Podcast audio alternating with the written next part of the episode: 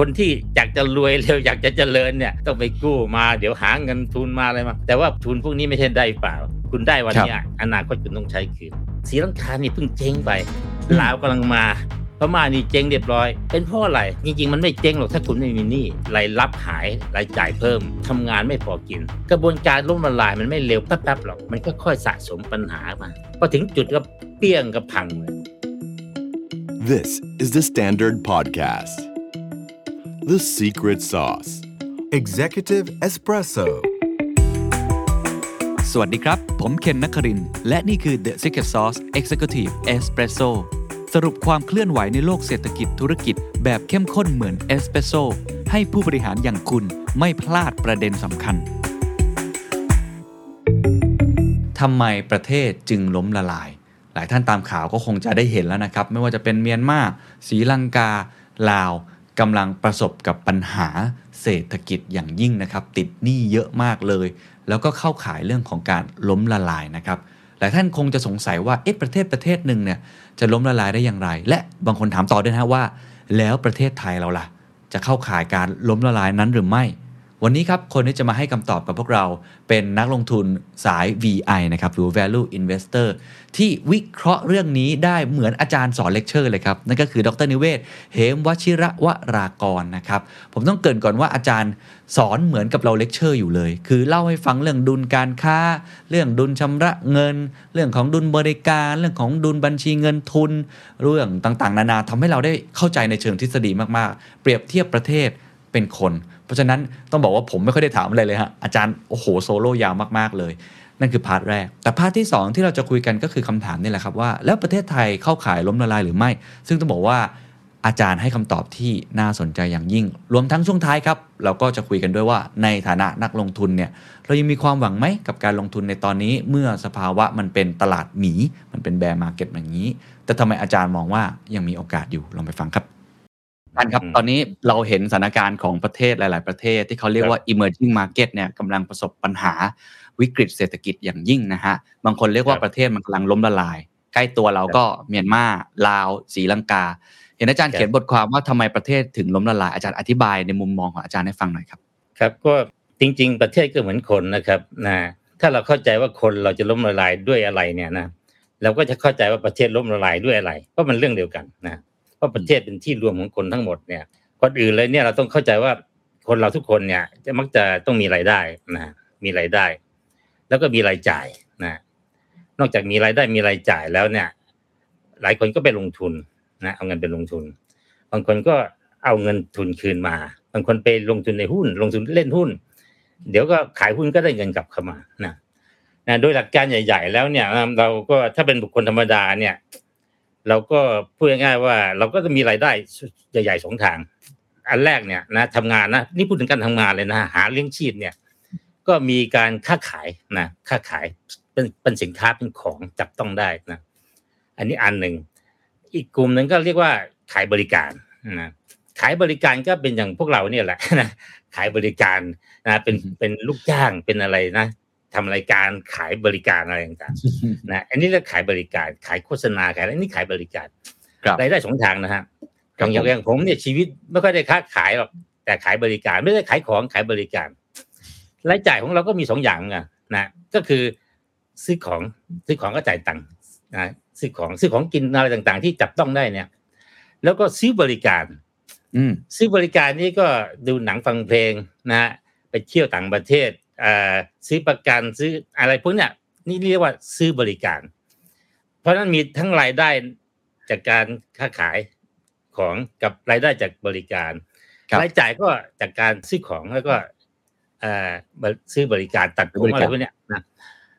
ก็แล้วแต่ประเทศบางประเทศก็ขายของเยอะ บางประเทศก็ขายบริการเยอะอะไรแล้วแต่นะทีนี้ในระดับประเทศเนี่ยเขาก็มีคำเรียกมีการรวบรวมตัวเลขนะ ว่า ถ้าค้าขายประเทศไทยเนี่ยค้าขายคนอื่นขายของเนี่ยขายของ เรียกว่าเราเรียกว่าการส่งออกส่งออกของนะอันที่สองก็คือบริการเหมือนกันส่งออกบริการ แล้วก็มีหนังไปฉายมีนู่นมีนี่สารพัดคนต่างประเทศมา มาเที่ยวเมืองไทยเนี่ย เราถือว่าเราขายบริการนะเพราะฉะนั้นเวลาเขาเข้ามาเข้ามาเที่ยวเมืองไทยเนี่ยเราเราเท่ากับขายนะขายบริการ ได้ครับได้ตังค์นะได้ตังค์อ่าทางด้านรายจ่ายก็เหมือนกัน เราก็ต้องนำเข้านำเข้าอืมซื้อซื้อของซื้อบริการเรียกว่านำเข้าครับ แต่ว่าเวลาเราขายของกับซื้อของเนี่ยเราก็มาหักกันก่อน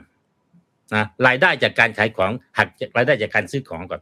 อันนี้เราเรียกว่าดุลการค้าดุลการค้าครับ ถ้าเราขายของนะเฉพาะของไม่เกี่ยวกันเลยขายของเป็น export อืมนำเข้าเป็น import ลบกันกลายเป็นดุลการค้าครับ อ่าสังเกตดูบ้านเราเนี่ย ดุลการค้ามักจะเกินดุลเป็นส่วนใหญ่นะแต่ก่อนก็ขาดดุลก็มีนะแต่หลังๆส่วนใหญ่จะเกินดุล เพราะบ้านเราเนี่ยผลิตสินค้าเป็นโรงงาน โรงงานก็ผลิตสินค้าเยอะ ก็นำเข้าก็ต้องมีนะนำเข้าสินค้าก็มีเยอะเอามาเพิ่มมูลค่าอะไรต่างๆ แล้วก็ขายออกไป แต่เราได้ดุลดุลการค้าเป็นส่วนใหญ่ แต่สมัยก่อนก็ขาดดุลเยอะนะขาดดุลเยอะอืมสมัยที่ขาดดุลคือสมัยนั่นแหละปี 40 นั่นแหละนะที่เรา ขายของแต่ว่าเราต้องนำเข้าเครื่องจักรเยอะ เครื่องจักรมันครับแพงนะซื้อมาแล้วทำผลิตสินค้านี่ก็จะได้เงินคืนนี่นาน เพราะฉะนั้นช่วงนั้นขาดดุลตลอดครับ ดุลบริการเนี่ยเราขาดดุลเป็นส่วนใหญ่อืมบ้านเราไม่ชำนาญการให้บริการนะสมัยก่อนนะแล้วก็อีกอย่างหนึ่งคืองานบริการมันเป็นงานระดับโลกนะเราดูหนังต่างประเทศเยอะประเทศไทยก็ซื้อประกันซื้อระวังเรือขนขนของไปไอ้นี่ ส่วนใหญ่เป็นของต่างประเทศนะครับพวกบริการพวกเนี้ยการเงินการอะไรต่างประเทศเราเราไปซื้อกันแล้วก็ขาดดุลบริการมาตลอดอะ ส่วนใหญ่นะ แต่หลังๆแล้วโชคดีนะอยู่ๆเนี่ย ประเทศไทยก็เป็นแหล่งท่องเที่ยวแบบบูมขึ้นมาอืมนะตั้งแต่เมืองจีนเนี่ยเขามาถ่ายหนังบ้านเราแล้วก็บอกว่า Lost in Thailand หนังชื่อ Lost in Thailand นะแล้วก็ไปฉายบ้านที่เมืองจีน ปรากฏว่าคนจีนทั้งประเทศดูกันแล้วก็บอกว่าต้องมาเที่ยวเมืองไทย เพราะว่าสนุกดีหนังเรื่องนี้นำเที่ยวประเทศไทยครัคบนแห่กันเข้ามาจนกระทั่งสูงสุดเมื่อปีหนึ่งเก้าเนี่ยนะสองหนึ่งเก้า2019ครับนี่เกิดวิกฤตแล้วนะเรามีคนต่างชาติเข้ามาเที่ยวเมืองไทยสี่สิบล้านคนอืมสูงมากสูงริ้วเลยนะนะโดยคนจีนเนี่ยมาถึงหนึ่งในสามสิบกว่าล้าน เยอะมากครับอาสรุปว่าถ้าคุณมีรายได้ ทั้งสองอย่างเลยนะรายได้จากการส่งออกรายได้จากการซื้อขายบริการลบด้วยรายจ่ายตรงนี้นะรายจ่ายทั้งสองอย่างนะพอหักกันแล้วเนี่ยเขาเรียกว่าดุลบัญชีเดินสะพัดอ่าอ่า เดิมทีเนี่ยดุลการค้าเนี่ยเอาเฉพาะเอาเฉพาะของสินค้าครับดุลบัญชีเดินสะพัดเนี่ยเอาทั้งของเอาทั้งบริการ ซึ่งอืมสมบูรณ์กว่าถูกไหมเพราะว่าคุณจะซื้อของซื้ออะไรมันก็เป็นเงินเหมือนกันนะอืมเพราะฉะนั้นดุลบัญชีเดินสะพัดเนี่ยมันก็จะเป็นการบอกว่าปีปีหนึ่งอะ คุณอะติดบวกหรือติดลบ มีเงินเหลืออหรือหรือขาดเงินอืมเหมือนคนเราคนเราเนี่ย บางปีก็เหลือบางทีก็ขาดอะไรกันแล้วแต่ครับนะแต่ว่าถ้าคุณเป็นคนที่แบบว่าไม่เคยขาดเลย นะ คุณรายได้สูงมากรายจ่ายน้อย อย่างนี้เรียกว่าดุลบัญชีเดินสะพัดเราสะพัดเลย เยอะอืมจริง ๆ ประเทศที่เจริญเนี่ยเจริญมากเจริญเร็วมากๆ เนี่ย มักจะขาดดุลบัญชีเดินสะพัด อ๋อเหรอฮะแปลกไหมเพราะว่าอะไรครับ เพราะว่าพวกเนี้ยการที่คุณจะเจริญเร็วเนี่ย คุณก็จำเป็นที่จะต้องเหมือนกับว่า ใช้จ่ายเกินตัวหน่อยเช่นอ๋อเอาเงินไปลงทุนเอาไปซื้อเอาไปเอาไปซื้ออเครื่องจักรไปลงทุนทำธุรกิจอะไรต่างๆใช่ไหมคือเงินออกจากตัวคุณไปอะ เพื่อจะไปสร้างมูลค่าเศรษฐกิจอะ คุณจะให้บริการเขาคุณจะทำโรงหนังขึ้นมาเพื่อขายขาย ตอนที่ทำโรงหนังคุณต้องลงทุนเยอะไงอืม เพราะฉะนั้นเข้าใจครับกลายเป็นว่าคุณใช้จ่ายเงินไม่พอหรอก คุณส่วนใหญ่อืมคุณต้องกู้มา หรือยืมเพื่อนมาหรือชวนเพื่อนมาลงทุนอะไรก็แล้วแต่นะครับนั่นมันกลายเป็นอย่างนั้นนะคนที่เรียกว่าเศรษฐกิจพอเพียง อยู่แบบพอเพียงเนี่ย สังเกตดูเขาไม่ไม่ล้มละลายไม่ไม่เป็นไรหรอกไม่เคยเคยจ่ายเงินเกิน เพราะว่ามีเท่าไหร่กินเท่านั้นอะไม่กู้ไม่อะไรมา แต่ไอ้คนที่อยากจะรวยเร็วอยากจะเจริญเนี่ย ต้องไปกู้มา เดี๋ยวหาเงินทุนมาอะไรมา แต่ว่าพวกเนี้ยทุนพวกนี้ไม่ใช่ได้เปล่า คุณได้วันเนี้ยอนาคตคุณต้องใช้คืนอ่าอืมนะอะอืมเอาเป็นว่าเป็นลักษณะนี้ดุลบัญชีเดินสะพัดขาดดุลเมืองไทยครับ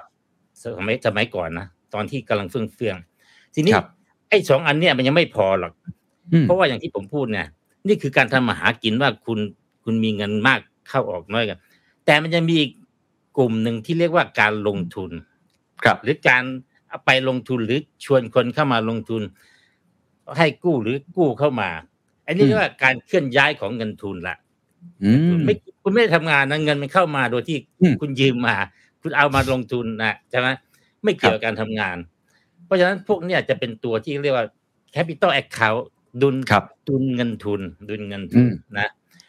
ทีนี้เงินดุลเงินทุนเนี่ย มันก็แล้วแต่คนนะ ครับ บางคนก็ไปลงทุนเยอะ ก็เงินออกจากตัวไปเยอะ บางคนก็มีคนนำมาชวนเอาเงินเข้ามาลงทุน ก็เงินมาก มีเงินในกระเป๋าเยอะใช่ไหมถ้าเอาตัวนี้เป็นลบจากไอ้ตัวเขาเรียกดุลบัญชีเดินสะพัดนะครับนะดุลบัญชีเดินสะพัดว่าคุณทำมาหากินแล้วคุณมีเงินเหลือเปล่าอืมแต่ดุลเงินทุนเนี่ย เป็นดุลที่ครับเรียกว่า คุณลงทุนมากหรือน้อยนะหรือว่าไปไปกู้มามากหรือน้อยนะอืมซึ่งไม่เกี่ยวกับการทำงาน มันเป็นการกำหนดคิดของคุณเอง นโยบายของคุณเอง ว่าคุณอยากจะโตเร็วคุณก็ไปกู้เงินมาอะไรต่างๆใช่ไหมเพราะฉะนั้นเมื่อรวมกันแล้วเนี่ย เราได้อีกคำสุดท้ายคำหนึ่งเรียกว่า ดุลชำระเงิน ดุลชำระเงินอ๋ออ่าครับใช่ไหมแต่ว่าดุลการค้า จะอาจเฉพาะของดุลครับบัญชีเดินสะพัดนี่เป็นการทำงานเหมือนกับดุลการค้า แต่ว่าเอารวมบริการเอบริการมารวม แล้วก็ดุลดุลชำระเงินเนี่ยครับ เป็นการดูว่าเมื่อคุณไปเอาเงินเข้ามาลงทุน หรือเอาเงินไปลงทุนเนี่ยเงินคุณหายไปเท่าไหร่ อืมรวมกันหมดมันจะรู้ดูจริง ๆ แล้วว่าปีเนี่ย แต่ละปีนะนี่แต่ละปีนะครับว่าปีเนี่ยเงินเหลือหรือเงินขาด อ่าอืมใช่ไหมอืมถ้าดุลชำระเงินของคุณเป็นบวกปุ๊บเนี่ยแสดงว่าเงินคุณเหลือละเงินเหลืคอรับไปอยู่ที่ไหน อยู่อืมที่เขาเรียกว่าทุนสำรอง อ่า ทุนสำรองอ๋ออีกคำนะสำคัญคำพวกนี้ถ้าเรารู้หมดนะเราจะรู้เลยว่ามันจะเจ๊งยังไงนะแต่ ทุนสำรอง มันก็ทุนสำรองนี่ก็คือเก็บจากทุกปีอะปีนี้ดุลชำระเงินบวกร้อยปีหน้าบวกอีกสองร้อยสามร้อยเอาร้อยบวกสองร้อยสามร้อยก็จะกลายเป็นกองเงินที่เรียกว่าทุนสำรองระหว่างประเทศนะอืมอ่า ซึ่งไอ้ทุนสำรองนี่ก็คือดอลลาร์นี่แหละนะซึ่งแบงก์ชาติแบงก์ชาติเป็นคนจัดเก็บใช่ไหมครับแบงก์แบงก์ชาติทำนะแบงก์ชาติทำแต่เขาก็เอาตัวเลขมาจาก ส่งออกเขาอาจจะพาณิชย์อะไรพวกนี้เอาเอามาทุกทุกด้านนะเข้ารวบรวมตัวเลขครับใช่ไหมปรากฏว่าประเทศไทยเราเนี่ยก็ล่าสุดเนี่ยโอ้โหสองแสนสี่หมื่นล้านเหรียญนะเท่ากับเงินไทยเจ็ดแปดล้านล้านบาทอะไรกองใหญ่มากครับส่วนใหญ่ก็เป็นดอลลาร์เป็นยูโรก็มีเป็นทองคำก็มี อืมแต่เงินจีบนี่เราไม่เอา เพราะว่ามันไม่ได้ใช้ทั่วไปเอาอย่างเงี้ยฮะนะ สรุปว่าเราเงินกองมหาศาล ทีนี้ถามว่า เดี๋ยวก่อนจะเข้าประเทศไทยนะครับถามว่าอย่างศรีลังกานี่เพิ่งเจ๊งไปอืมลาวกำลังมาพม่านี่เจ๊งเรียบร้อยนะเป็นเพราะอะไรครันะบคือนาทีเนี่ยทำไมมาเจ๊งตอนนี้ ต้องถามอย่างนี้ก่อนอืมถ้าไม่ปีอื่นๆไม่เจ๊งศรีลังกาก็อยู่มาละกี่ปีแล้วจะมาลาวก็ไม่เห็นเจ๊งเลยก็อยู่มาตอนตอนนี้เจ๊งเป็นแถวเลย ครับคก็รับมากกับเพิ่งเจ๊งแต่ก่อนก็จนแต่ไม่เจ๊ง เข้าใจไหมเออแต่ก่อนใช่อยู่แบบพอเพียงไงผมบอกอยู่พอเพียง ไม่มีเกินไม่มีการกู้เงิน ไม่มีอะไรได้เท่าไหร่กินเท่านั้น อะไรอย่างเงี้ยนะครับนะทีนี้ผมดูตัวเลขคร่าวๆเนี่ย นะ ไม่ได้ดูละเอียด แล้วก็ไม่ได้ร้อยเปอร์เซ็นว่าเป็นอย่างที่ผมพูด อืมแต่หลักใจตัวเนี้ยคือหนึ่งรายได้ลดใช่ไหมรายได้ลด เพราะว่าอะไรเกิดโควิด เกิดรัสเซียเกิดอะไรนะรายได้ลด ตัวสำคัญอีกตัวหนึ่งนักท่องเที่ยวลดอืมเพราะสองเอ่ออย่างสีลังกาเขาก็เพิ่งท่องเที่ยวเยอะแต่ครัมันบลาวก็อาจจะไม่เท่าไหร่ นะรายได้ก็ไม่เท่าไหร่ แต่ตัวใหญ่กว่านั้นอีกก็คือรายจ่าย รายจ่ายนี่เพิ่มมหาศาลเลย คืออะไรครับครับราคาน้ำมันราคาอ๋อโภคภัณฑ์หลายอย่าง เพราะว่าต้องนำเข้าน้ำมันอะไรต่างๆ อืมถ้ามันแพงขึ้นมาเยอะ ครับ มันแพงขึ้นมาเยอะมาก เดิมทีเนี่ย บัญชีเดินดุลสะพัด อาจจะเป็นบวก หรือดุลการค้าเป็นบวกเป็นอะไรตอนนี้กลายเป็นว่ารายรายรับหายรายจ่ายเพิ่ม มันก็ครับขาดดุลเนี่ยขาดดุลอืมบัญชีเดินสะพัดเลยว่า ตอนนี้ทำงาน ปีเนี่ยอับสองปีเนี่ยสองปีเนี่ยเขาเรียกว่าทำงานไม่พอกินทำงานไม่พอกินหนักๆนะก็เจ๊งเลยใช่ไหมครับเจ๊งแต่ว่าบางทีก็ไม่ถึงกับเจ๊งหรอกนะทำงานไม่พอกินก็ยังมีทุนสำรองอยู่ไงทุนอืมสำรองอืมไงถูกครับก็ควักใช่ทุนสำรองมากินอืมอืมนะ แต่ว่าเงินเก็บพวนี้เออเงินเก็บเงินเก็บอาจจะไม่มาก ไม่ใช่ประเทศรวยไงนะอืมค้าขายมาตลอดมาก็พอดีพอดีรายได้รายจ่ายพอๆกันอยู่ทุกปีอะครับ ครับ มีเงินเหลือเก็บน้อยพอเงินเหลือเก็บน้อยพอขาดปุ๊บตายเลยไม่มีเงิน ไม่มีเงินอืมก็ยุ่งเลยดิใช่ไหมก็เจ๊งครับแต่จริงๆมันไม่เจ๊งหรอกถ้าคุณไม่มีหนี้ถูกไหมคำว่าอ่าล้มละลายเนี่ยคำว่าล้มละลายนี่คือต้องมีหนี้นะไม่มีหนี้นี่คุณไม่ล้มละลายใช่ไหมอืม ครับคำว่าล้มละลายคือเขามาเรียกหนี้คุณแล้วคุณไม่มีเงินเนี่ย แล้วก็ก็ฟ้องศาลล้มละลายถูกไหมทีนี้พวกเนี้ยทั้งศรีลังกาทั้งลาวเนี่ย ยิ่งลาวเนี่ยไปดูชัดๆลาวเนี่ยก่อนหน้านี้โตเร็วมากครับโตเร็วมากปีละห้าหกเปอร์เซ็นตนะเป็นดาราเหมือนกันนะแต่หลังๆเนี่ย เฟื่องนะอืมปรากฏว่าพอเฟื่องเนี่ย คนก็เลยคิดไงว่าเอ้ยตอนนี้เงินเป็นเสียเป็นอะไรมีเงินเยอะ ตอนนี้เริ่มคิดนะเออ จะซื้อเป็นสักคันไหมอ่าอืมจะซื้อคอนโดสักหลังไหมอะไร อะคิดแล้วนะคิดแล้วนี่พูดถึงคนธรรมดาก่อนนะครับถ้าคเป็รันบประเทศก็คิดถึงว่า เอ๊ะจะมีรถไฟสักสายหนึ่งดีไหมอ่าจะมีสนามบินสักใบใหม่สักเท่ๆสักแห่งหนึ่งดีไหมอ่านี่เริ่มมาแล้วนะเพราะคนเราเริ่มรวยเริ่มเริ่มรู้สึกว่าตัวเองมีมีอำนาจเงินพอครับอาจจะไม่รู้ตัวนะจริง ๆ ไม่ได้มีมากอะแต่ว่าคิดว่ามีอะอืมคิดว่าอืม นอกจากนั้นแล้วเนี่ย บางทีก็อาจจะแบบว่าเอ้ยมีคนมาคนค้าขายคนอะไรบางทีเขาก็บอกว่าเฮ้ยเอาแม่นะพี่ก็รวยแล้วนะเริ่มดูเด็ดทุกปีทุกปีแต่ก็มีเงินเก็บเพิ่มพอกปูนนะเอารถไฟไปสักสายหนึ่งไหมอะไรเงี้ยนะเดี๋ยวเดี๋ยวไม่ต้องไม่ต้อง ตอนนี้เงินไม่พอไม่เป็นไรไม่เป็นไรเงินไม่พอเดี๋ยวเดี๋ยวเอาให้ยืมก่อนให้ยืมก่อนอืม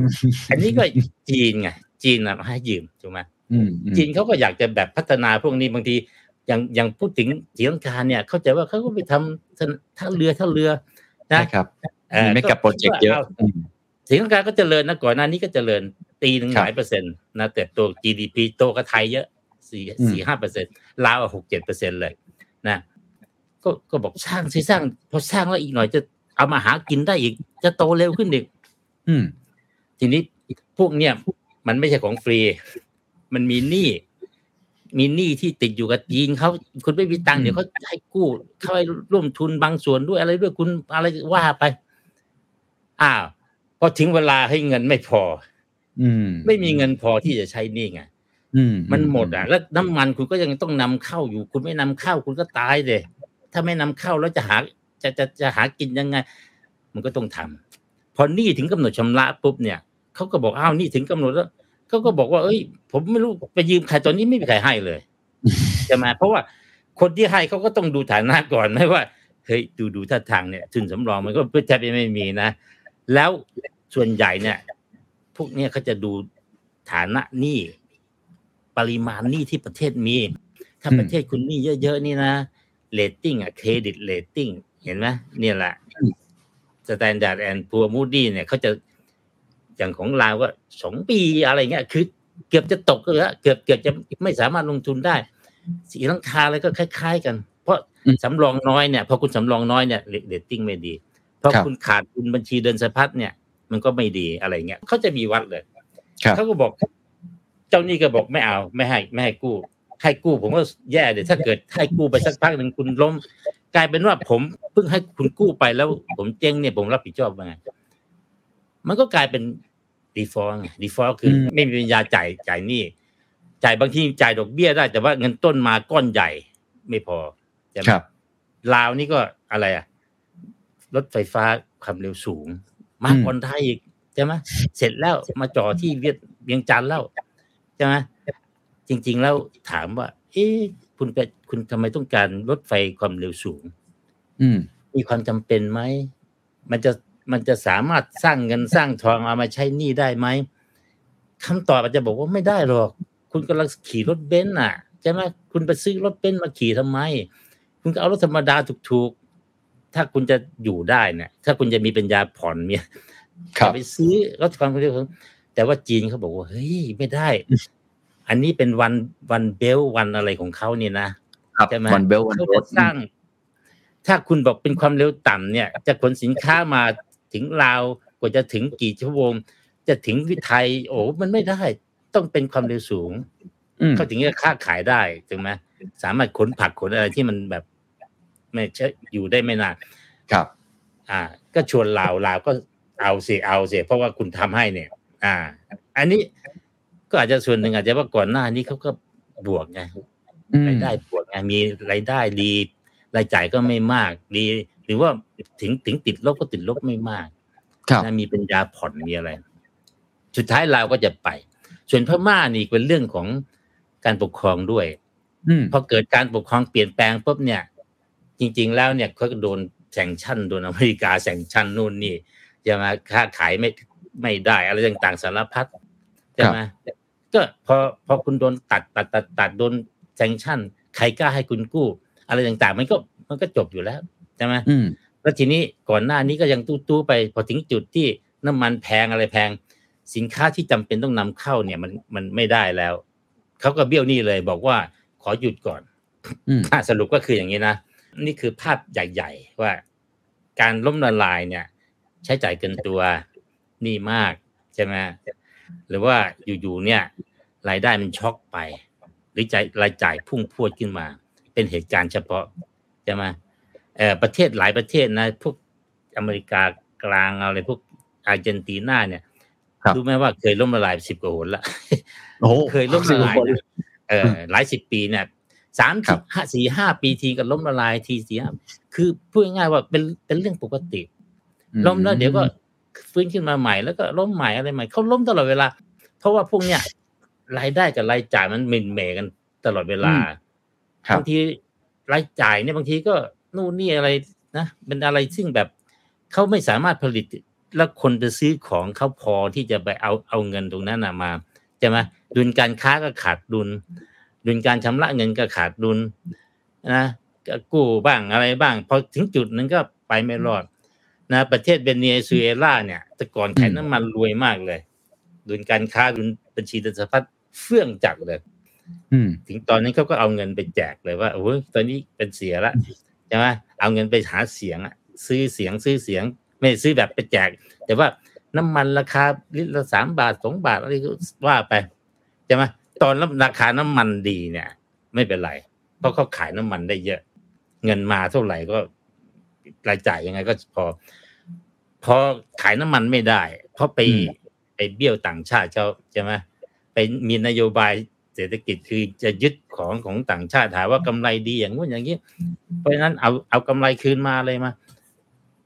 ต่างชาติก็เลยถอนหมดพอถอนหมดเนี่ยเขาก็ไม่มีปัญญาทำไงแล้วก็ครัเขาบอาจจะโดนแซงชั่นโดนอะไรใช่ไหมไม่มีคนคนความสามารถที่จะผลิตน้ำมันกลันน้ำมันได้อะไรได้ ขุดน้ำมัน สุดท้ายของก็เสื่อมโทรมไปอะไรไป โรงงานครับเสื่อมโทรมไม่มีคนเมนเทน ก็เลย ขายน้ำมันน้อยลงน้อยลง แล้วพอน้ำมันราคาตกพรวดปุ๊บเนี่ย พังเลยครับก็พังแหลกไปเลยนะเอาเป็นอย่างนี้คปรับระเทศไทยในปี 40 ช่วงก่อนปี 40นะปี 35 ถึง 40 เนี่ย บ้านเราโตเร็วมากอืมคือทุกแบบนาชาติอะไรเงี้ย โตปีละสิบเปอร์เซ็นต์นะคุณนักอืมเรียนอืมอืมครับสามปีติดต่อกัน โตแบบเยอะแยะไปหมด โตแบบเขาเรียกว่าจะกลายเป็นเสือแห่งเอเชีย เสือตัวเสือที่ตัวที่ห้าอืม ผมจำได้ ผมตอนนั้นผมก็ทำงานอยู่สถาบันการเงิน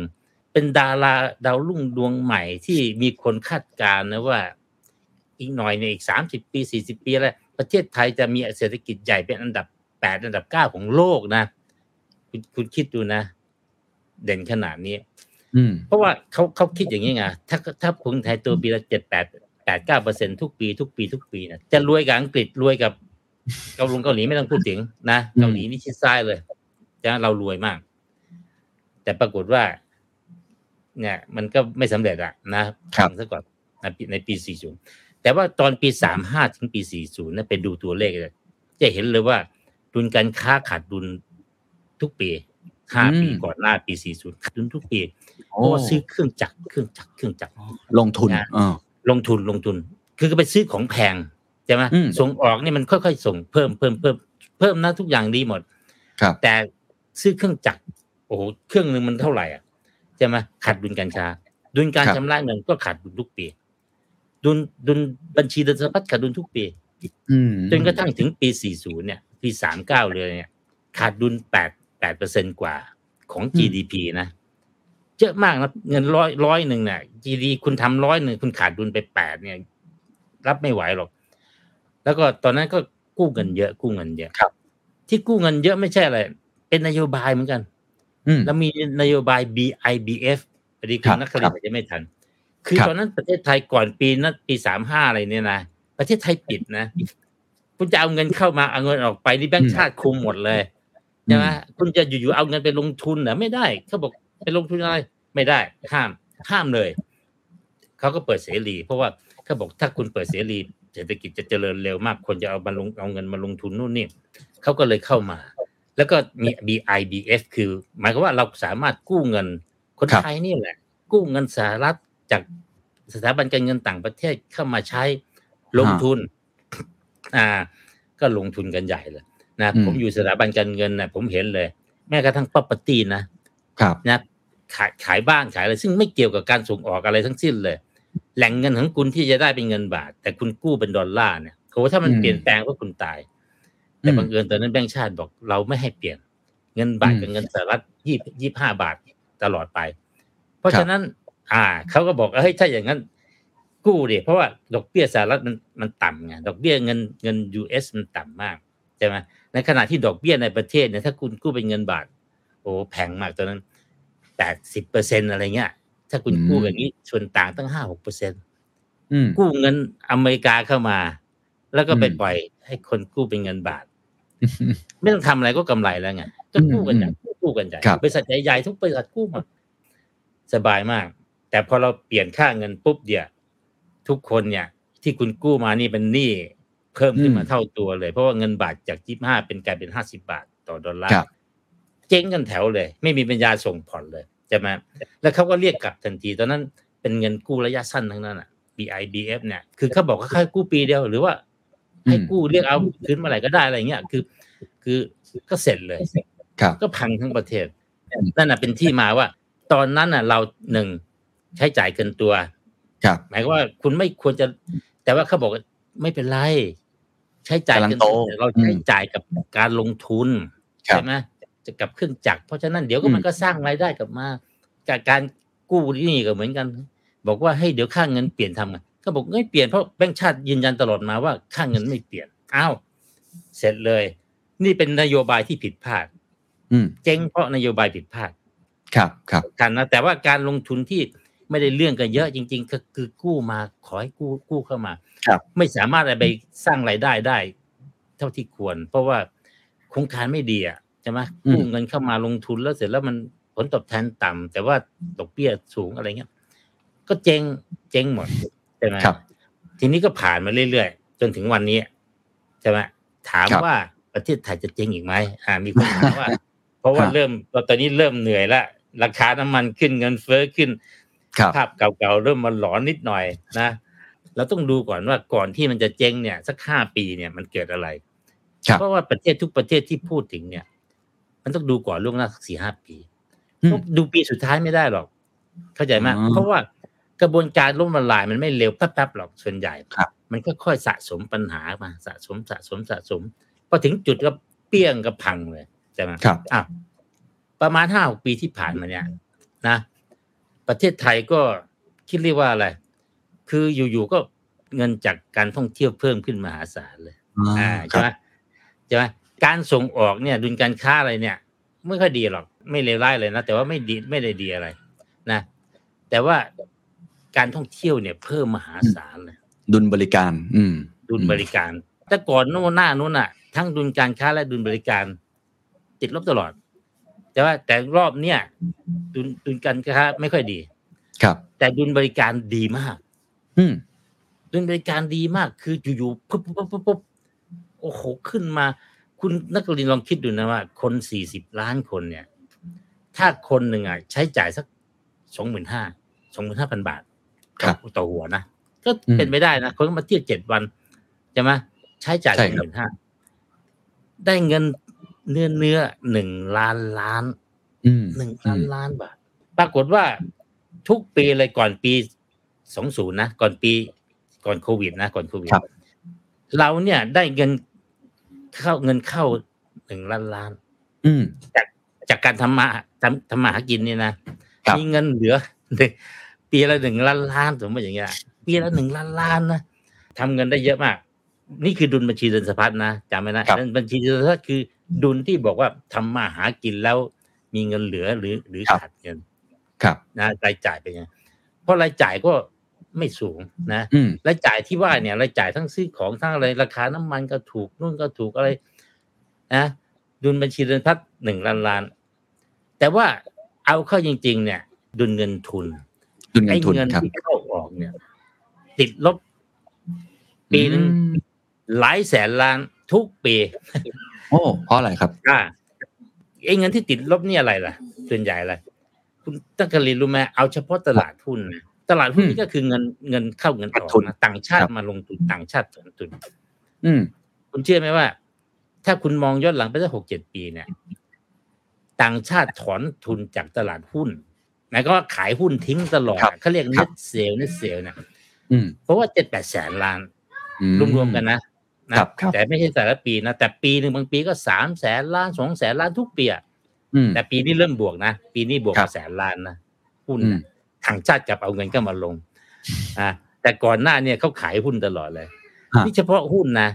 ครับแต่ยังมีอย่างอื่นอีกพวกหนี้พวกพันธบัตรที่เขาจะอืมเคยอะไรเนี่ย แต่ว่ายังไงก็ตามอย่างสบาย เพราะว่าเราอะทำมาหากินได้เงินปีหนึงครับล้านล้าน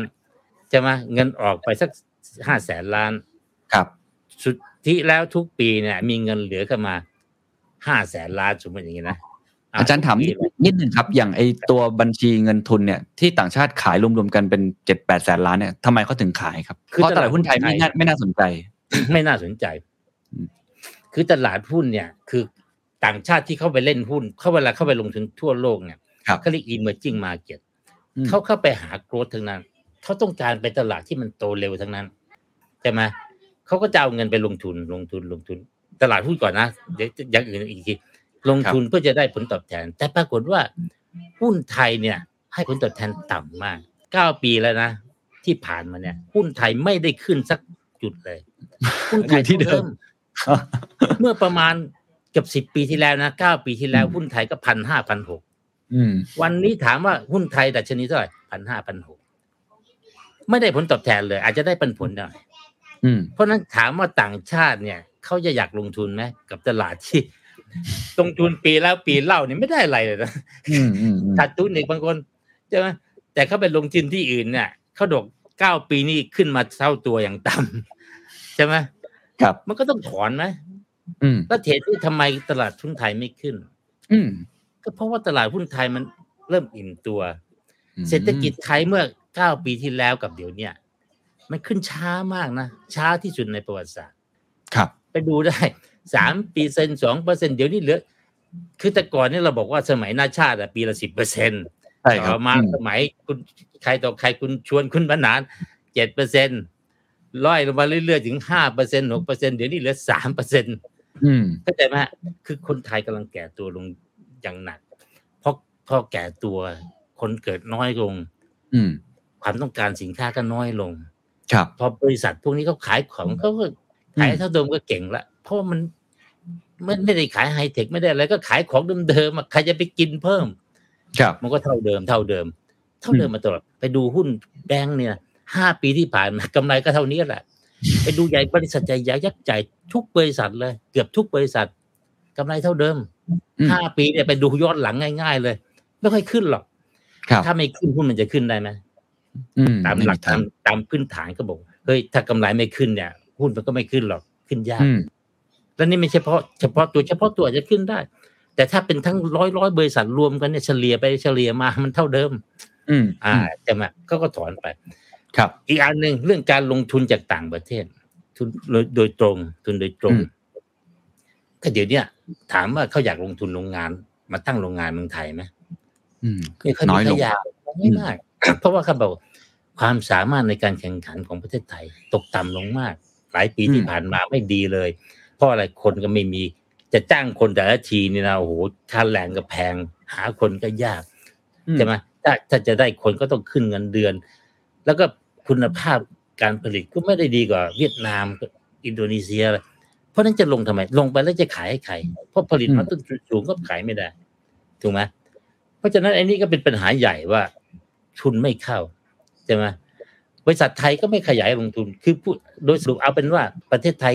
แก่ตัวอิ่มตัวครับนะแต่ว่าไอ้เงินเพิ่มที่เพิ่มมามาโหฬารเนี่ย ปีละห้าแสนล้านห้าแสนล้านเนี่ย หลายหลายปีก่อนก่อนโควิดเนี่ย มันมาจากการท่องเที่ยวเพราะการท่องเที่ยวเพิ่มจากยี่สิบล้านกลายเป็นสี่สิบล้านคุณลองคิดดูดิว่าเท่าไหร่ ครับ อย่างที่ผมว่าเนี่ยการท่องเที่ยวนี่เราไม่ต้องซื้ออะไรเข้ามาเป็นวัตถุดิบเลยนะ แต่เราสามารถสร้างรายได้หนึ่งหนึ่งล้านล้านอย่างน้อยนะคงจะเกินเนี่ย ผมคร่าวๆเนี่ยหนึ่งครับล้านล้านบาทจะมาอืมต่อให้ขาดดุลเป็นยังไงก็ยังอยู่ได้สบายอ่าใช่ไหมครับอันนี้ก็มาถึงวันพอพอเข้าโควิดตูมปุ๊บเนี่ย หายไป หนึ่งล้านล้าน เงินเงินเนื้อเนื้อเนี่ย รายได้ครับหายไปหนึ่งล้านล้านใช่ไหมรายจ่ายก็อาจจะลดลงบ้างแต่คนไปเที่ยวกรุงเทพก็น้อยลงเพราะเวลาเขาดูว่าท่องเที่ยวเขาก็ต้องเน็ตใช่ไหมถ้าคนไทยเอาไปเที่ยวเยอะๆแต่ต่างชาติไม่มานี่กลายเป็นขาดดุลใช่ไหมอ่าอะไรอย่างเงี้ยก็ว่ากันไปอะนะการส่งออกเราก็ยังดีหน่อยก็ยังพอตู้ๆไปได้ใช่ไหมอืมการส่งออกนี่ไม่มีปัญหา เพราะว่าเรายังการส่งออกยังเพิ่ม ช่วงหลังๆ นี่ก็ยังพอไปได้ครับ อาจจะสรุปก็คือว่าก่อนที่จะเกิดโควิด เนี่ย เรามีสองแสนกว่าล้านเหรียญครับคิดเป็นเงินก็ประมาณแปดล้านล้านแปดเก้าล้านล้านบาท อืมอืมอืมคุณนักเรียนลองคิดดู เยอะมากเงินในกระเป๋าแปดเก้าล้านล้านบาทใช่ไหมมันมันจะมันจะเจ๊งได้ยังไง อะ มันเยอะมากนะการอืมเขาเวลาเขาดูว่าเยอะไม่เยอะเยอะหรือไม่เยอะนี่นะเขาจะเปรียบเทียบกับการนำเข้าอืมนะ ถ้าประเทศไหนเนี่ยเพราะการนำเข้าคือการที่คุณจำเป็นจะต้องจ่ายเงินออกไป มีเงินไปจ่ายซื้อของใช่ครับใช่ไหมแล้วเขาจะคิดเป็นเดือนนะคิดเป็นเดือนว่า ถ้าคุณไม่ทำอะไรเลยนะ คุณมีเงินกองอยู่สองแสนกว่าล้านนะคุณจะนำเข้าได้กี่เดือน ถ้านำเข้าได้ถึงสามสี่เดือนเมื่อไหร่เขาถือว่าพอพอพอใช้ได้ละอ๋อมีเงินเก็บสี่สบายถือว่าอืมสบายสบาย เพราะว่าจริง ๆ เราไม่ได้นำ เราไม่ได้นำเข้าอย่างเดียวเราส่งออกด้วย เพราะฉะนั้นใช่ครับจริงๆไม่มันไม่ใช่มีโอกาสที่ว่าอุ้ยคุณต้องส่งออกอะไรจะไม่ใช่เข้าเฉพาะนำเข้านี่แหละว่าคุณอยู่เฉยๆเนี่ย คุณถูกปิดประเทศคุณมีเงินที่จะเอาของเข้ามาใช้มาอะไรได้กี่เดือนคปรับรากฏว่าของเราเนี่ย ก่อนเกิดเหตุอันเนี้ยประมาณเกับปีหนึ่งปีหนึ่งมั้งโอ้โหนำเข้าได้ปีหนึ่งคือ ไม่ต้องสบายทำอะไรสบายคืออมคนไทยไม่ต้องทำอะไรเนี่ย ไม่ต้องส่งออกเลย ถูกปิดประเทศเลย แล้วก็นำเข้ามาใช้ใช้อย่างเดียว ครับสูงสูงมาก สมัยปี 40 เนี่ย ปรากฏว่าดีเหมือนกันเจ็ดเดือนอืเก็บเดือนมอ่าก็เราก็บอกสบายสามสี่เดือนก็อยู่ได้แล้ว ของเราเจ็ดเดือน เราก็คิดสบายใจว่าเอ้ย ไม่เป็นไรหรอกเรานำเข้าได้เจ็ดเดือน แต่ปรากฏว่าอะไรว่า ตอนนั้นน่ะหนี้มันมหาศาลอืมเรามีกองกองทุนนะ ตอนปีครับ40น่ะ ก่อนก่อนจะเริ่มแบบมีปัญหาเนี่ยสามหมื่นแปดพันล้านเหรียญนะอืมเราดูตัวเลขนิดเดียวนะ ตอนนี้สองแสนนะตอนนั้นสามฮะเยอะนะสมัยก่อนพวกเงินยังน้อยเนี่ยใช่ไหมแต่ปรากฏว่าเราลืมไปเรามีสามหมื่นแปดอืมลืมดูตัวเลขไปว่ามีหนี้อยู่แสนอ๋ออ่า มีหนี้อยู่แสนล้านครับแต่มีเงินกองอยู่สามหมื่นแปดาโอเคมันสามารถนี่ก็เยอะนำนำเข้าได้ครับ เจ็ดเดือนแต่ไม่เป็นไรแต่ว่าเราไม่เคยคิดไงว่า แสนล้าน แต่มันเป็นเป็นหนี้ระยะยาวบ้างเป็นนู่นเป็นนี่แล้วใครจะถอนอยู่ๆก็บอกว่าคืนหนี้หมดเรียกหนี้คืนหมดไม่มีหรอกอืมหรือว่าจะโอนเงินออกไปหมดไม่มี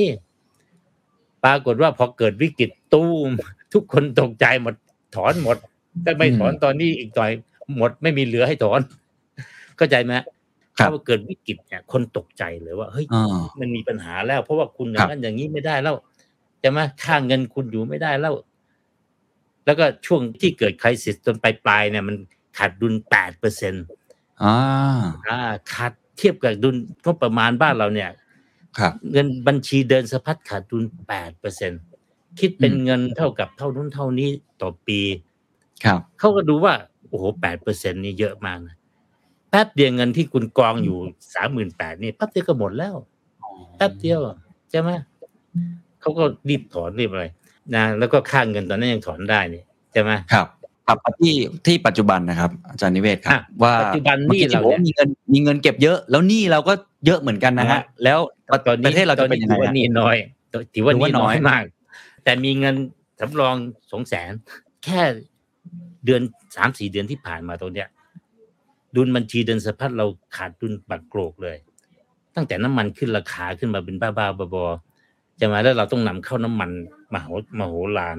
นำเข้าอะไรต่างๆเงินเฟ้อขึ้นมา จริงก็ก็ไม่หนักหรอกสำหรับเรานะ เพราะเรามีสองแสนอืมมันมีเก็บไว้เยอะอืมถ้าปีทั้งปีเนี่ยคุณขาดทุนสามหมื่นสมมติอย่างนี้นะเอาแรงๆเลยว่า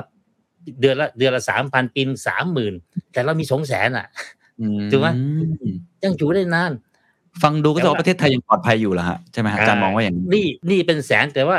ก็แสนแต่เรามีสองแสนกว่า อืมใช่ไหมแล้วนอกจากนั้นเนี่ยนะจริง ๆ แล้วเนี่ย ตอนหลังๆเนี่ยนะสถานะของเราเนี่ย มีดุลบัญชีเงินสะพัดเยอะใช่ไหมเรามีเงินเหลือเฟือ เราไม่ต้องแคร์เลยว่าเขาจะเอาเงินเข้ามาหรือเอาออกไปใช่ไหมอืมไม่เอาเงินเข้ามาเราก็ไม่แคร์นะเพราะเรามีสองแสนกว่าล้านครับแล้วแต่หลังๆแบงค์ชาติบอกมีเยอะเกินไปไม่ดี อ่าสองแสนกว่าไม่ดีไม่ได้เออไม่ได้ได้ดอกได้ผลกองอยู่นั่นแหละใช่ไหมอืมบอกว่าให้ช่วยเอาเงินออกหน่อยโอ้อันนี้เป็นเหตุที่ตอนหลังๆเนี่ย เราที่เราไปลงทุนต่างประเทศได้สบายๆหลายปีที่ผ่านมาเนี่ย แต่ก่อนเราออกไม่ได้นะคุณนครินทร์ครับครับ ที่เราบอกเราไปซื้อหุ้นกองทุนจีนไปเล่นหุ้นอะไรผมไปเวียดนามเนี่ยไปตั้งเยอะแล้วอะไรแล้วแต่ก่อนไม่ได้ แต่ก่อนออกไปไม่ได้ ไม่ให้เคลื่อนย้ายมีเงินกัทุนออกปีอืมปีหนึ่งน่ะ ถ้าเอาไปเล่นหุ้นเอาไปลงทุนในหุ้นเนี่ย เอาไปได้แค่ร้อยห้าสิบล้านบาทอะไรเงี้ยครับต่ออมคน ตอนนี้คุณเอาออกไปเท่าไหร่เขาบอกออกเลยออก อยากให้ออกอืมเพราะว่าเห็นภาพเงินเยอะแล้วมันมีปัญหาเป็นเงินแข็งปัญหาก็มีปัญหาเหมือนกันใช่ไหมครับ เพราะฉะนั้นเราก็มีเงินออกไปอีกเราก็ไม่แคร์เราให้อยากให้ออกด้วยตอนมีอยู่ช่วงหนึ่งแต่ตอนนี้ชักจะอะไรเหมือนกัน เพราะตอนนี้แต่ก่อนเรามันบวกเนี่ย ดุลบัญชีครับเดินสะพัดบวก ไอ้ที่บวกเพราะว่านักท่องเที่ยวมันเยอะมากมันเข้ามาเอาเงิน ถมเข้ามาถมเข้ามาถ้ากองเยอะเกินไปนี่ไม่ไหวต้องเอาออกไปบ้าง เอาไปลงทุนเดี๋ยวเดี๋ยวก็จะมีกลุ่มนู่นกลุ่มนี้ใช่ไหมนะกลุ่มเซนท่านไปซื้ออะไรนะห้างใหญ่ครับๆหรูๆที่อิตาลีเดี๋ยวจะครับไปซื้อแฮร์ลอดไปอะไรไอ้แฮร์ลอดที่อะไรเซลเนี่ฟิยเจสอะไรพวกนั้นเต็มไปหมด Selfridges เออนั่นน่ะครับ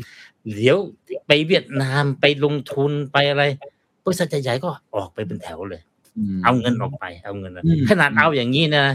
เงินอืมยังคล้องมาสองแสนสี่หมื่นล้าน แต่ตอนนี้เหลือครับสองประมาณสองแสนนะผมดูตัวเลขครับล่าสุดเนี่ยเหลือหายไปแล้วสองหมื่นอะไรเงี้ยไม่รู้อะอืมแต่ว่าเอาเป็นว่าช่วงสองปีเนี่ยมันเริ่มตกละเพราะว่าไอ้ไอ้เงินที่เคยบอกว่ากำไรปีนตั้งเท่าไหร่เท่าไหร่ตั้งเป็นแสนแสนล้านเนี่ย ตอนนี้ขาดทุนเป็นแสนแสนล้านละครับแล้วก็ครับทำงานแล้วต้อง เงินเงินขาดไปสองแสนหลายแสนล้านต่อต่อปีอืมเฉพาะช่วงนี้นะแต่ว่าผมก็ดูแล้วไอ้สถานการณ์เนี่ยมันอยู่ไม่นาน เพราะการท่องเที่ยวกำลังมาละเริ่มกลับมาอ๋อกำลังจะกลับมาครับกำลังกลับมา ถึงแม้ยังยังช้ากว่าที่เราคิดเยอะแต่อยังมากน่ะผมว่าอีกปีหนึ่งเนี่ยมันก็น่าจะฟื้นขึ้นมาแบบสามสิบล้านสี่สิบพอถึงจุดนั้นปุ๊บไม่ต้องห่วง ทีนี้ทำมาหากินก็เงินเพิ่มพอกพอกอย่างเดิม ถ้าครับเป็นอย่างนั้นนะก็ไม่ต้องห่วง ก็ออกก็ออกไปไม่เป็นไร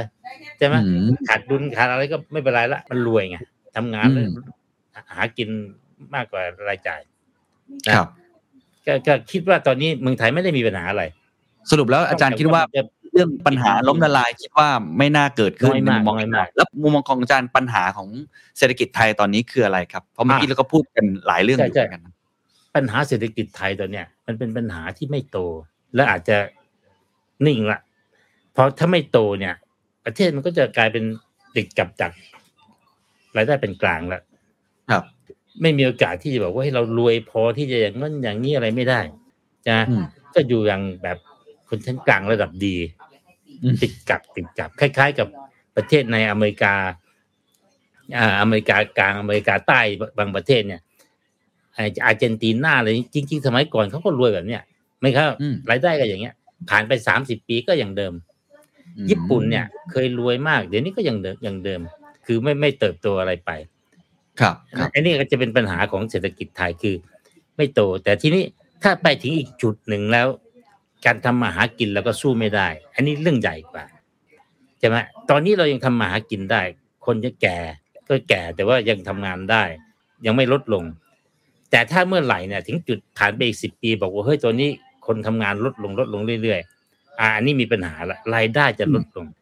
อืมพอรายได้ลดลงรายจ่ายกับไม่ไม่ลดรายจ่ายอาจจะเพิ่ม ครับ ตอนนั้นน่ะ มันจะเกิดปัญหาว่าคุณเงินไม่พอใช้ละทำงานหาหากินไม่พอใช้ฮะเพราะฉะนั้นถ้าทุกปีมันเริ่มไม่พอมันก็ต้องควักกระเป๋าควักกระเป๋าควักกระเป๋า จนถึงจุดหนึ่งล้มละลายอืมแบบอืมแบบพวกเนี้ยแบบที่เขาบอกว่าล้มมาไม่รู้กี่ปีละครับใช่ไหมพวกอาร์เจนตินาพวกอะไรจริงๆ สมัย หลายสิบปีก่อนเขาก็รวยเท่าเมืองไทยเลยเนี่ย แต่ว่าอืมติดกับติดกับ หลังๆเงินก็หมดหมดหมดหมดหมดพอหมดปุ๊บทีนี้ก็เล่นกันปีต่อปีละปีนี้ดีหน่อยเพราะว่าสินค้าขายได้ดีอะไรต่างๆใช่ไหมอะไรอย่างเงี้ยใช่ไหมเพราะฉะนั้นตอนเนี้ยปัญหาใหญ่ของเรามีอยู่อีกเรื่องหนึ่งคือ โครงสร้างเศรษฐกิจเราเนี่ย มันมันเน้นอะไรบางอย่างมากเกินไป เช่นการท่องเที่ยวเนี่ยอ๋อการท่องเที่ยวพอหายปุ๊บพังเลยอืม สี่สิบล้านคนเนี่ยถ้าบอกอนาคตเนี่ยคุณไปไม่ได้หรอก ไปได้ครับถึงแค่นี้ก็จอดแล้วเพราะว่าเสื่อมโทรมแล้วคนบอกเมืองไทยไม่ไหวนักท่องเที่ยวบอกไม่ดีแล้วนะสมัยก่อนดี แต่เดี๋ยวนี้คนเยอะ อืมพลุกพลาดแล้วก็แบบชายหาดก็คนเต็มนู่นนี่อะไรแย่ไม่ไหวไอ้อย่างนี้เจงอืมอีกอันหนึ่งทุกตัวอย่างนะเราบอกเราเราผลิตเก่ง เราได้ครับส่วนใหญ่เราได้กำไรส่งดึงการส่งออกค้าอ่าอืม แต่ถ้าดูมันจริงๆบอก คุณดูให้ดีนะ ที่ส่งออกมากจริง ๆ คืออะไรไหมรถยนต์อืมรถใช่ยคนรับต์รายการเดียวเนี่ยส่งออกใจที่สุดแล้วตอนเนี้ยใหญ่กว่าคนอื่นเยอะมาก ใช่ครับ แต่โทษทีนะเราเป็นรถยนต์เครื่องยนต์ อืมสันดาปภายในแบบเดิมอืมเออ ทีนี้เขาบอกว่าเฮ้ยคุณรู้ป่ะอีกสิบปีเผลอๆนะเขาเลิกผลิตหมดแล้วนะไม่ใช่เลิกผลิตเลิกใช้แล้วนะใช่ใช่คแล้รัวบคุณจะขายใครก็บอกอืว่ามเฮ้ยยังไงก็ต้องใช้ เพราะว่าเขายังต้องการรถ เราก็ผลิตรถได้ เราแค่ไม่ต้องผลิตเครื่องยนต์ใช่ไหมช่วยงานก็ยังอยู่กัน ประเทศไทยก็ยังจะเป็นผู้นำครับแต่เขาบอกจริงเหรออืม คุณแน่ใจเหรอะเพราะอะไรครับ เพราะตอนเนี้ยคนที่เขาผลิตรถยนต์ไฟฟ้าเขาบอกว่าเฮ้ยเขาย้ายไปที่อื่นแล้ว เออ แล้วตัวตัวเครื่องยนต์ไฟฟ้ารถไฟฟ้าเนี่ย ตัวใหญ่ยักษ์อันหนึ่งคือไอ้แบตเตอรี่ครับแบตเตใช่ครับสำคัญมาก ถ้าคุณไม่มีโรงงานผลิตแบตเตอรี่ คุณไม่มีนู่นไม่มีนี่ คุณไม่มีทางได้เปรียบเลยใช่ไหมเพราะเครื่องยนต์นี่มันเยอะแยะไปหมด เป็นต้นทุนที่เยอะมาก แต่ว่ารถยนต์ไฟฟ้าเนี่ย ชิ้นส่วนสำคัญที่แพงๆคือแบตเตอรี่ แล้วเขาบอกว่าเฮ้ยถ้าประเทศนี้อินโดนีเซียเนี่ยเขามีเหมืองลิเทียมมีนู่นมีนี่ แล้วก็มีคนอยากจะไปลงทุนทำทำแบตเตอรี่ ครับเพราะคนเยอะค้าขายในประเทศได้ อ่า ทีเนี้ย รถพวกเนี้ยไอ้คนยี่พูดโทษโทษทีนะโตโยต้าเองบอกว่าอ้าวเฮ้ย ผมก็ต้องไปเริ่มไปที่อินโดไหมใช่ไหมอืมเพราะว่าผมขายคนอินโดได้ แล้วเขามีโรงงานแบตเตอรี่มีอะไรไอ้ตัวถังตัวถึงเขาก็ทำได้ไม่ได้อะไรครับอ่า ทีนี้ละเหนื่อยเลยอืมเพราะว่าอืมอืมเข้าใจว่ารถยนต์นี่เป็นสองล้านล้านละมั้งคือครับคิดเป็นเงินที่ส่งออกนะมันเยอะมาก ใหญ่ที่สุดหายไปอีก แล้วคุณลองคิดดู รายได้คุณหายไปขนาดนี้นะคุณไหวอะรายจ่ายอืมคุณไม่ลดลงเลย เพราะจะมาอย่างอื่นก็เงินก็เฟ้อนู่นนี่แล้วเขาก็ครับคุณก็ผลิตไม่ได้ คุณก็ต้องนำเข้าอะไรต่างๆ คุณความสามารถในการแข่งขันลดลง ไม่เท่าไหร่ละเงินกองทุนหมด ทุกปีอืมทุกปีใช่ไหมอ่า แล้วถ้านโยบายยังไม่แบบดูมักโครนะสมมติว่า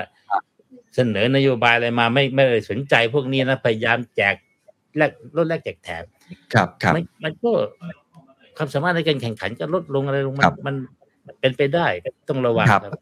ครับอาจารย์ครับเมื่อกี้อาจารย์พูดผมสรุปได้ประมาณ 3 ปัญหาหลักๆ คือตอนนี้โอเคในระยะเนี้ยยังโอเคอยู่ แต่ว่าในครับระยะยาวนะหนึ่งมันไม่โตแล้ว เพราะว่าคนแก่เนาะกำลังซื้อมันหดอะไรต่างอืมๆอันที่สองคือเราไม่ค่อยกระจายความเสี่ยง คือท่องเที่ยวอ่าทีพังนี่จบเลย แล้วก็อันที่อืมสามคือมุมที่อาจารย์บอกว่าเฮ้ยตอนเนี้ยเรายังติดอยู่ในอุตสาหกรรมเดิมๆอย่างนี้ละกันอ่าซึ่งมีอีกหลายอุตสาหกรรมเลย hard drive เราก็ทำเราทำอุตสาหกรรมหลายอุตสาหกรรมที่ตอนนี้โลกเขาอาจจะเปลี่ยนแปลงแล้วเรื่องของถูกต้องก๊าซธรรมชาติน้ำมันปิโตรเคมีตอนนี้ก็กำลังเปลี่ยนเป็นเรื่องยั่งยืนอ่านั้นผมใช่ถามอาครับจารย์ตรงนี้ว่า เท่าที่อาจารย์ตามข่าวมาแล้วอาจารย์ก็ลงทุนในในหุ้นไทยด้วยเนี่ยนะฮะเออครับนโยบายภาครัฐที่ตอนนี้ขับเคลื่อนอย่างพยายามมากเลยอะ EEC เองการลงทุนโครงสร้างพื้นฐาน หรืออมการที่เขาพยายามจะไป BCG หรือทั้งบริษัทอืมไทยเองก็พยายามขยับตามเทรนด์โลกเนี่ยอาจารย์ว่ามองว่ามันเพียงพอกับเศรษฐกิจไทยที่จะเติบโตไหมครับ คือพูดตรงๆนะ ถามว่า EEC เนี่ย มีอะไรคืบหน้า น้อยนะครับ ถามว่ามีใครประกาศตัวมาลงทุนมาทำนู่นทำนี่ คุณบอกว่าคุณอยากจะเป็นฮับของสตาร์ทอัพหรือไฮเทคถามว่าตกลงมีบริษัทใหญ่ ๆ ที่เขามาตั้ง research development หรือมาทำอะไรพวกนี้ใน EEC ไหมอืมผมไม่ค่อยได้ยินนะไม่ค่อยได้ยินนะเพราะว่าคุณนะมีคนที่ที่คุริฟายที่จะมาเป็นลูกจ้างมามาผลิตให้เราเปล่าใช่ไหมเอนจิเนียร์คุณมีเท่าไหร่ เงินเดือนมันเป็นยังไงมันอะไรยังไง รัฐบาลส่งเสริมแค่ไหนอะไรต่างๆใช่ไหมมันมันมันจะมีอีกเยอะนะแล้วตอนเนี้ยเขาบอกว่าโอ้ย อืม ปกติเข้ามาลงทุนเนี่ยเขาก็อยากจะได้ตลาดภายในประเทศทั้งนั้นด้วยนะไม่ใช่ไม่ใช่แค่ขายขายเฉพาะในประเทศต่างประเทศอย่างเดียวนะใช่ไหมฮะส่วนใหญ่เขาจะอิงกับในประเทศเยอะเหมือนกันอย่างไปครับผลิตรถยนต์เนี่ยเขาจะบอกเลยว่าเฮ้ยถ้าตลาดคุณเล็กนิดเดียวเนี่ยคุณจะผลิตรถยนต์ ต่อให้คุณอะไรเขาก็ไม่ได้ เพราะว่ามันต้องขายในประเทศด้วย อืมเพื่อจับในประเทศการที่คุณไปลงทุนในประเทศเขาเนี่ย คุณได้เปรียบละคุณรู้นู่นรู้นี่คุณได้เปรียบ แต่ของไทยเนี่ย ถ้าตลาดในประเทศคุณไม่โตเลยนะยังไม่มีเลยยังอะไรเลยเนี่ย ไปยาก ตอนเนี้ยที่ยังอยู่ได้ เพราะเรามีเขาเรียกว่า supply chain มีของพูดถึงอุตสาหกรรมเดิมนะอย่างเงี้ยรถยนต์ใหม่เนี่ยถ้าคุณจะไปเวียดนามเขาบอกว่า เอ้ย ถ้าเป็น เครื่องยนต์ธรรมดาเขาไม่อยากไปละเพราะว่าครับถ้าไปคุณต้องสร้าง supply chain ยากมากนะก็จะมีคนมา supply ให้อะไรใช่ไหมแต่ตอนเนี้ยที่เวียดนามเนี่ยเขาจะเป็นเรื่องของไฮเทคละหรือว่าอิเล็กทรอนิกส์อะไรที่แบบว่า ตอนนี้ supply chain เขาเริ่มมาตอนนี้ พอเริ่มมีปุ๊บเนี่ย มือถือของ Apple ก็จะเข้าละมือถือของคนนั้นคนนี้ เพราะเขามีคน supply chain อิเล็กทรอนิกส์เขาได้ไปหมด ของเราอิเล็กทรอนิกส์เขาไม่มาแล้ว เพราะว่าไม่มี supply chain ไม่มีอะไร เขาเริ่มต้นใหม่เลยไงโดดไปเลยข้ามเราไปเลย เรายังอยู่กับอันเก่าใช่ไหม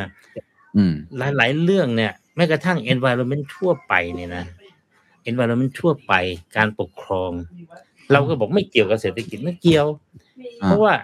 ยกตัวอย่างเช่นนะเวียดนามมาทำไมถามว่าเขาไปกันแห่กันไปเยอะแยะ ข้อหนึงที่สำคัญมากเลยนะผมฟังมาตลอดอะไปเวียดนามเนี่ยเขามีสนธิสัญญาการค้าเสรีกับ ทุกประเทศเกือบทุกประเทศในโลก พูดอย่างนี้ดีกว่าทำเขตการค้าเสรีเยอะอืมยุโรปก็มีเพราะทุกคนเข้าไปเจรจาหมดเลย อยากเป็นอยากเป็นคุณบอกเลย มาเวียดนามเนี่ยเขาสัญญาเซ็นแก๊กเสียเปรียบได้เปรียบไม่รู้เซ็นไปก่อนอืมเพราะฉะนั้นเราเนี่ย ถ้าคนจะมาลงทุนบ้านเรากับมาลงทุนเวียดนามก็ต้องคิดว่าเฮ้ยถ้าขายอเมริกาซึ่งเป็นตลาดใหญ่มาก ยุโรปซึ่งเป็นตลาดใหญ่มาก เราเสียภาษีเท่าไหร่อืมโอ้ เสียภาษีปกติครับไอ้นี่ก็บอกอืมไม่เสียครับ หรือว่าเสียสามเปอร์เซ็นต์อืมทั้งยุโรปนี่ใหญ่เบ้งอเมริกาฮะใหญ่เบ้งจีนเขาก็มีคือเขามีหมดอะ เอาไงเอาเพราะฉะนั้นทุกคนที่ไปเนี่ยเขาบอกว่าเขาขายได้ทั่วโลกเลยนะคือทำทำที่เวียดนามเนี่ยขายได้หมดเลยจะส่งปจีนอเมริกายุโรปแทบจะไม่ค่อยเสียภาษีเลย เพราะฉะนั้นอืมแล้วคุณจะสู้ยังไง คือคือหลาย ๆ เรื่องเนี่ยใช่ไหม เขาเอื้ออำนวยมาก แล้วก็ไม่มีการไปอะไรต่างชาติตัวนี้เขาระวังมากเลยอืมอยากกระทบต่างชาติอะผมยกตัวอย่างง่ายๆนะครับช่วงหนึ่งบอกว่าให้เราบอกว่ายังอยู่เลยนะบอกว่าให้พวกโรงกลั่นน้ำมันกำไรดีเกินไปจะขอแบ่งกำไรคืนอืมอ่าเอาเอา profit win for profit คืนมาหน่อย เรื่องแค่นี้นะ ถามว่าคุณได้เงินเท่าไหร่สามพันล้านห้าพันล้าน ต่อให้เป็นหมื่นนะ แต่คุณเสียอะไรไปรู้ไหมอืมความน่าเชื่อถือไงเขาบอกอ๋อถ้าไปเวียดนามเนี่ย อยู่ๆบอกว่าเฮ้ยกำไรดีนี่ คุณได้ประโยชน์จากเราเยอะเลย อะ เพราะว่าคุณได้นู่นนี่นะขอคืนขอคืนใช่ไหมคุณลองทำปุ๊บเดียวคุณบอกอะถ้าไปเวียดนามเนี่ย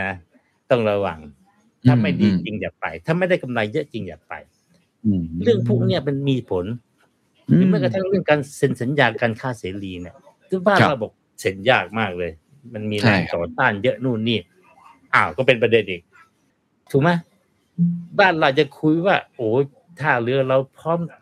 จะถนนหนทางพร้อมไฟพร้อมอะไรพร้อมแต่ว่าเข้าไปเวียดนามมันก็พอได้มแต่ว่าอย่างอื่นเขาเหนือกว่าเราเยอะอืมหรือว่าเข้าใจเขามีแรงดึงดูดอื่นอ่าๆอืมค่าแรงคุณเท่าไหร่ ค่าแรงอืมบ้านเรานี่โอ้โหแพงกว่าเขาเท่าตัวเอนจิเนียร์ที่ คุณภาพเท่าๆกันบอกครึ่งราคาครับแล้วขยันด้วยอืมหนุ่มแน่นด้วยใช่ไหมหาได้ด้วย โอ้โหแบบการศึกษาเขาตอนนี้ผลิตพวกนี้ออกมาเต็มครับถ้าที่ฟังซะมันไม่ค่อยมีความหวังสักเท่าไหร่เลยนี่ไงอาจารย์เองที่ลงทุนในหุ้นไทยเนี่ย ผมไม่แน่ใจว่าอาจารย์ยังลงทุนในหุ้นไทยอยู่ไหมฮะยังใส่เข้าไปเพิ่มไหมหกสิบอากจาว่ารย์เปอร์เซ็นต์ตอนนี้อ่ายังลงอยู่หุ้นไทยหกสิบกว่าเปอร์เซ็นต์ แล้วอาจารย์คิดยังไงกับมุมมองในการลงทุนหุ้นไทย หรือว่ามีข้อเสนอแนะอะไรที่ทำให้มันมันประเทศมันพอเดินหน้าต่อไปได้ความหวังมันอยู่ตรงไหนนะครับ คือผมบอกมันนานละเป็นเป็นปีๆละบอกว่าเมืองไทยเนี่ย ดูเหมือนจะไม่ค่อยมีความหวังอืมพูดกันตามตรงเพราะมองไปแล้วมืดบนนะผมขนาดพูดถึงบอกว่าโอ้โหแบบ ปีเนี้ยจะเป็นปีที่แบบเป็นก๊อกสุดท้ายด้วยซ้ำไปอ่าครับครับอ่าก๊อกสุดท้ายแปลว่าอะไร แปลว่าถ้าหุ้นขึ้นใหม่อีกรอบหนึ่งดีๆ เนี่ย อาจจะต้องทยอยขายอืมแล้วก็ลดพอร์ตลงอย่างอย่างเป็นเรื่องเป็นราว เพราะว่ามันไม่โตใช่ไหมแต่เรายังหวังว่าหุ้นน่าจะไปได้อีกสักระยะหนึ่ง เพราะว่าบ้านเราอะหุ้นมันไม่ได้ไปไหนสิบปีละเก้าปีสิบปี มันก็ต้องมีอะไรขึ้นไปบ้าง แล้วสตอรี่ที่จะขึ้นก็คือว่า recovery นะ recovery คือฟื้นตัว จริงๆ ตอนนี้ก็ฟื้นตัวนะ แต่หุ้นยังไม่ไป นะอืมเพราะมันฟื้นตัวไม่ไม่เร็วพอฮะจริง ๆ ของคนอื่นเขาเลยเลยเลยของเดิมไปเยอะแล้วทุกประเทศครับส่วนใหญ่อะประเทศหลักๆเขาเลยเลยของเก่าไปหมดแล้วไทยไม่ไม่พ้นของเก่าอืมผมก็ยังหวังว่ามันเข้าไปถึงของเก่าแล้วราคาหุ้นขึ้นไป แล้วก็ขอก๊อกสุดท้ายอีกอีกสักก๊อกหนึ่งแต่ว่าก่อนหน้าเนี่ย หลายปีแล้ว นั่นเป็นเหตุที่ผมเองอะ ต้องไปต่างประเทศลงทุนต่างประเทศ แล้วผมก็เลือกเวียดนาม เพราะว่าเราดูแล้วโอ้โหแบบ เวียดนามนี่มันมันอยู่ในจุดที่ sweet spot มาก คือทุกอย่างกำลัง perfect ถ้าไปอินโดเนี่ยเราจะเห็นว่าเขาไม่ได้ perfect หรอกอืมกำลังแรงงานของเขาเนี่ยนะ มีแต่เด็กๆอ๋ออินโดเนี่ยอ่าเพราะเขาเป็นมุสลิมเนี่ยเด็กเต็มเลย เด็กเกินหนึ่งในสามเวียดนามเนี่ยกำลังกำลังชายฉกรรจ์ครับกำลังดีทุกคนทำงานเยอะสองคุณภาพคนเวียดนามเก่งมากอืม ทดสอบจากการศึกษา PISA test อะไรต่างๆ ระดับสากลเนี่ยเขาเขาชนะหมดเขาเป็นคล้ายๆกับพวกอีสเอเชียอืมนะอีสเอเชียคือเกาหลีญี่ปุ่จีนอืมไต้หวันญี่ปุ่น อะไรพวกเนี้ย ซึ่งเจริญเร็วมาก เขาเองเนี่ยเนื่องจากเขาผ่านเพิ่งเพิ่งจะสงบสงครามไปสี่สิบปีอะไรเนี่ย แล้วก่อนก็จะเปิดประเทศอีกเนี่ย อีกอีกหลายปี เพราะฉะนั้นเขาเพิ่งพัฒนามาไม่กี่ปี ไม่นาน แต่ว่าตอนนี้เจริญเร็วมากครับและปัจจัยทุกด้านเนี่ยมันเอื้ออำนวยหมดนะ แล้วก็ geopolitics อะไรเขาก็ใช้ได้เลยนะเขาอืมเกาะอยู่กับกลุ่มที่แบบว่า คือคนพวกคนรวยพวกที่รับสินค้าเขาทั้งนั้นอะครับใช่คือทำให้เขารวยอะจะไม่เขาไม่เป็นพวกกับคนที่ไม่ค่อยรวยหรอกใช่ไหมเพราะว่าถ้าคุณจะรวยคุณก็ต้องเกาะกลุ่มกับคนที่รวย นี่ธรรมชาติครับเพราะฉะนั้นก็เลยเราก็ไปผมไปมาหกเจ็ดปีแล้วนะแต่ว่าอื มมันก็เพิ่งดีตอนหลังๆนี่แหละ แต่ว่าครับยังไงก็ตามเนี่ยห้าหกปีที่ผ่านมาเขาก็ขึ้นไปเท่าตัว อืมของเราแปดเก้าปีที่เดิมที่เดิเพมราะฉะนั้นมันมันมันก็เห็นชัดกันอยู่ แต่ผมก็ยังมีอะไรเหมือนกันว่า ก็คนเราหมดหวังไม่ได้หรอกใช่ไหมมันก็ต้องหวังว่าวันหนึ่งอะประเทศไทยอาจจะต้องเปลี่ยน อาจจะเปลี่ยนได้ใช่ไหม อืมอย่างของอาจารย์ครับอาจารย์ขอขออนุญาต ที่อาจารย์บอกก๊อกสุดท้ายเพราะอาจารย์มีมีก๊อกอยู่ไงคืออาจารย์ใส่ไปนานแล้วอาจารย์เล่นหุ้นมาตั้งแต่ต้มยำกุ้งอะไรใช่เนี่ยใช่ถ้าคนคนทั่วๆไปที่ยังไม่ค่อยได้ใส่เข้าไปหลายก๊อกเออสักเท่าไหร่ในหุ้นไทยเนี่ยอาจารย์แนะนำไงยังให้ใส่หุ้นไทยไหมหรือว่าไปที่อื่นดีกว่า คือหุ้นไทยก็มีแต่ว่าหุ้นอื่นก็ต้องหุ้นประเทศอื่นก็มีก็ครับก็คือพูดง่ายๆว่า ประเทศไทยเนี่ยมันจำเป็นเหมือนกันที่คุณจะต้องลงทุน เพราะไปประเทศอื่นมันไม่ใช่ มันไม่คล่องเหมือนประเทศไทยนะ จะครับซื้อจะขายจะอะไรมันติดปัญหาภาษีบ้างติดปัญหาความรู้อืมไม่เข้าใจมาอะไรต่างๆใช่ไหมก็มีทางเลยคือซื้อกองทุน แต่กองทุนอืมก็ไม่เพอร์เฟกหรอกบางทีมันก็ไม่อืมเติบโตเท่าไหร่ แต่ประเทศไทยเราสามารถเลือกหุ้นได้อะไรได้ใช่ไหมแล้วครับเราเห็นมันเราอะไรต่างๆ แล้วเราใช้เงินบาทอะไรต่างๆ นะทำงาน เพราะฉะนั้นจริง ๆ ประเทศไทยก็ต้องมี แต่ว่าอาจจะแบบว่า อาจจะสักครึ่งหนึ่งสมมติอย่างนี้นะอืมถ้าคุณอืมเริ่มเข้ามาใหม่ๆ หรือน้อยกว่าครึ่งก็ ถ้าคุณหนุ่มๆนะนะคุณอาจจะไม่จำเป็นเลย หรือเอาแค่ยี่ห้าเปอร์เซ็นตนะส่วนใหญ่จะไปอยู่เมืองนอกตั้งแต่แรก เพราะว่าถ้ามันโตเร็วเนี่ย มันก็คือหลักการคุณนักกลินทร์การลงทุนแบบ BI แบบเน้นตัวธุรกิจอะไรพวกเนี้ยหลักใหญ่ๆคือคุณกำลังหาคนที่แบบว่า คุณเลือกแล้วว่า เวลาเราแก่เนี่ยเขาจะกลับมาเลี้ยงเรา นะต้องเลือกนะเรียกว่าบริษัทหรือว่าคนหรือประเทศที่ที่เราไปลงทุนเนี่ย ถ้าเราลงทุนแบบ BI ยาวๆเนี่ย คุณต้องเลือกว่าอีกสามสิบปีข้างหน้าเนี่ยใครจะมาเลี้ยงคุณ อืมซึ่งคุณบอกว่า ก็ประเทศไทยเราบอกอ้าวก็คนไทยก็แก่เหมือนคุณอะ แล้วมันจะมีปัญญาเลี้ยงคุณไหมถูกไหมใช่ไหมคือประเทศไทยถ้าแก่เท่ากับคุณนะแล้วคุณว่าคุณจะไปพึ่งคนแก่อีกคนหนึ่งที่หวังว่าเขาจะมาเลี้ยงคุณนะมันจะได้ไหม แต่ถ้าคุณบอกเออผมไปเวียดนามไปอินโด ที่เขาดึงหนุ่มแน่นทุกวันเนี่ย อีกหน่อยเขาก็รวยรวยรวยนั่นน่ะเขาจะมาเลี้ยงเรา อะไรอืมอย่างเงี้ยเข้าใจไหมครับนี่คือคอนเข้าเซ็ปใจต์นะครับก็ก็ต้องคิดอย่างนี้ว่า เฮ้ย เรื่องพวกนี้ไม่ใช่ผมพูดเล่นๆ ที่อืมญี่ปุ่นเนี่ยเขาเคยเจริญมากขนาดไหน แต่หุ้นของเขาสามสิบปีแล้วนะ ไม่ได้ไปไหนนะอืไม่ได้ไปไหน ของเราเพิ่งจะใกล้ๆสิบปีอืมอืมอืม แต่ว่าอืมแพทเทิร์นมันคล้ายกันมากจนกระทั่งผมก็กลัวเลยว่าโอ้โหถ้าเมืองไทยสุดท้ายแบบญี่ปุ่นเนี่ย ใครจะมาเลี้ยงเรา เพราะฉะนั้นคนญี่ปุ่นเขาไม่ลงทุนหรอกหุ้นน่ะไม่ต้องไม่ต้องไปคิดแทบจะไม่ลงทุน ครับครับอาจารย์ครับเอ่อสุดท้ายช่วงนี้ผมเห็นนักลงทุนก็ค่อนข้างหวาดกลัวเนอะกับตลาดพอสมควรว่ามันมีอืมตลาดมันค่อนข้างจะ crash หลายตลาดเลย แล้วก็ครับเป็นตลาดที่ค่อนข้างลงทุนได้ยากนะฮะรวมทั้งมีปัจจัยเรื่องเงินเฟ้อเรื่องการขึ้นอืมดอกเบี้ย เรื่องอืมสงครามรัสเซียยูเครนอืมความไม่แน่นอน